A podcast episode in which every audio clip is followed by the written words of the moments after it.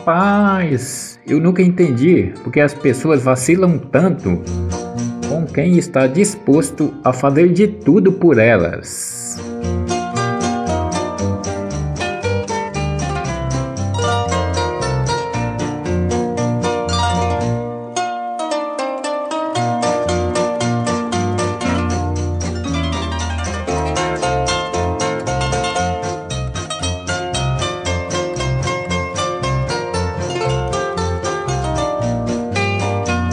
Às vezes o problema está na gente de continuar insistindo no que sabemos que nunca vai dar certo.